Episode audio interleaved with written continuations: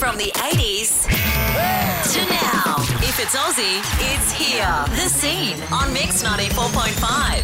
G'day, this is Blake Williams. This is the Scene Catch Up. Thank you for streaming or downloading it wherever you are around the world. Uh, on tonight's show, episode number 217, we're chatting to from the Gold Coast, Mr. Casey Barnes. Enjoy, Mix 94.5. G'day, mate. Thanks for having me. But you must be you must be very excited because right now it is the night before album launch day. Yeah, I've got to admit, pretty pretty excited. I, I, I, it's a funny feeling the night before your your album comes out. It's um, I know it's like a little baby that you've been um, holding on to, and you're finally putting it out there to the world. And uh, yeah, very very excited. And tomorrow it all happens, and we're going to talk about, I guess, making the album. We're going to play this single as well in just a moment.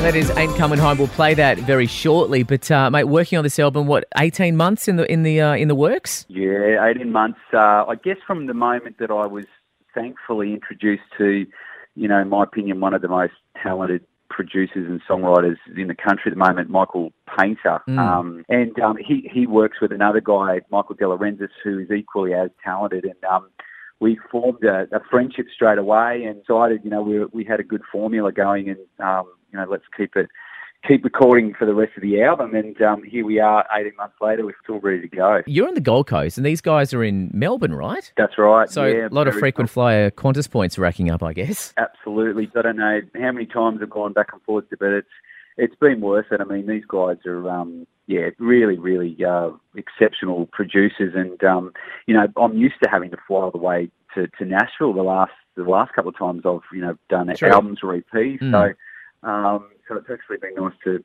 proudly say it's all been done here in, in Australia. Absolutely. We- We've spoken about Michael Paynter before, and I think people would uh, most recently recognize him from working with bands like Icehouse and kind of touring with those guys. And like you said, he does have a great ear for that uh, that kind of pop sensibility. And you've got you kind of cross that interesting ground, which is every time we talk about it and every year that goes on, I find this area of Australian music is becoming more accessible, and people are falling in love with it even more. Which is that kind of country crossover thing between pop, rock, and country, and that's you're sort of firmly in the middle of that, aren't you? Yeah, well, we are. We sort of found ourselves there, and, and I think um, has a lot to do with like you know I've come from a, a country background. Great to see you know commercial radio embracing um, a lot more you know modern country artists like you know Morgan Evans is cutting through now, and Mm. he's been around for a while, and you know you've got Florida Georgia Line and Sam Hunt, and and Mm. it's yeah, it's really good.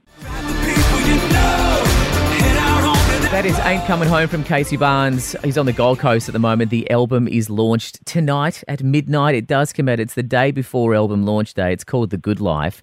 And uh, mate, are you are you nervous about tomorrow? Are you excited? What what emotions are you feeling? Because you don't wouldn't get to experience this all that often. Yeah, look, I'll be honest, I'm pulling my pants a little bit. Uh, it's a, oh, it's such a weird feeling, you know, like um, something you, that you're so connected with, and the you know tracks you've been sitting on for, for probably you know a good 12 months, and Hmm. um, hopefully you, you just hope that they're received well and the public's going to like them. And excited, just really excited. Oh, awesome. And you're going to wake up it's like Christmas morning. So the album is called The Good Life. Is the album title reminiscent of kind of what's on the album about?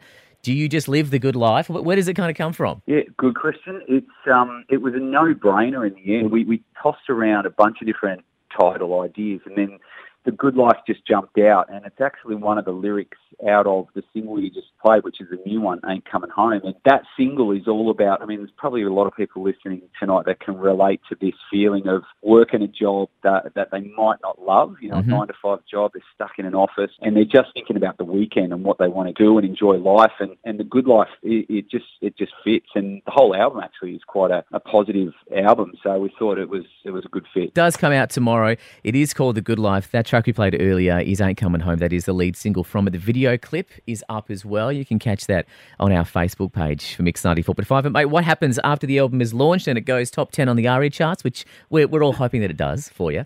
Um, what happens then? Are you heading off for some gigs? Yeah, mate, we are. We started a um, national tour last weekend. We've got CMC Rocks next week, which is a massive festival uh, happening over here Mm. with um, a bunch of international acts coming out, and then we'll, yeah, hopefully get back over to um, WA again later in the year. So it's going to be it's going to be busy busy few months ahead. Yeah, absolutely. All the details on our Facebook page. But uh, Casey, good to uh, catch up with you, mate. And uh, congratulations. Good luck with the uh, with the launch tomorrow morning. Thank you so much, mate. Really appreciate it.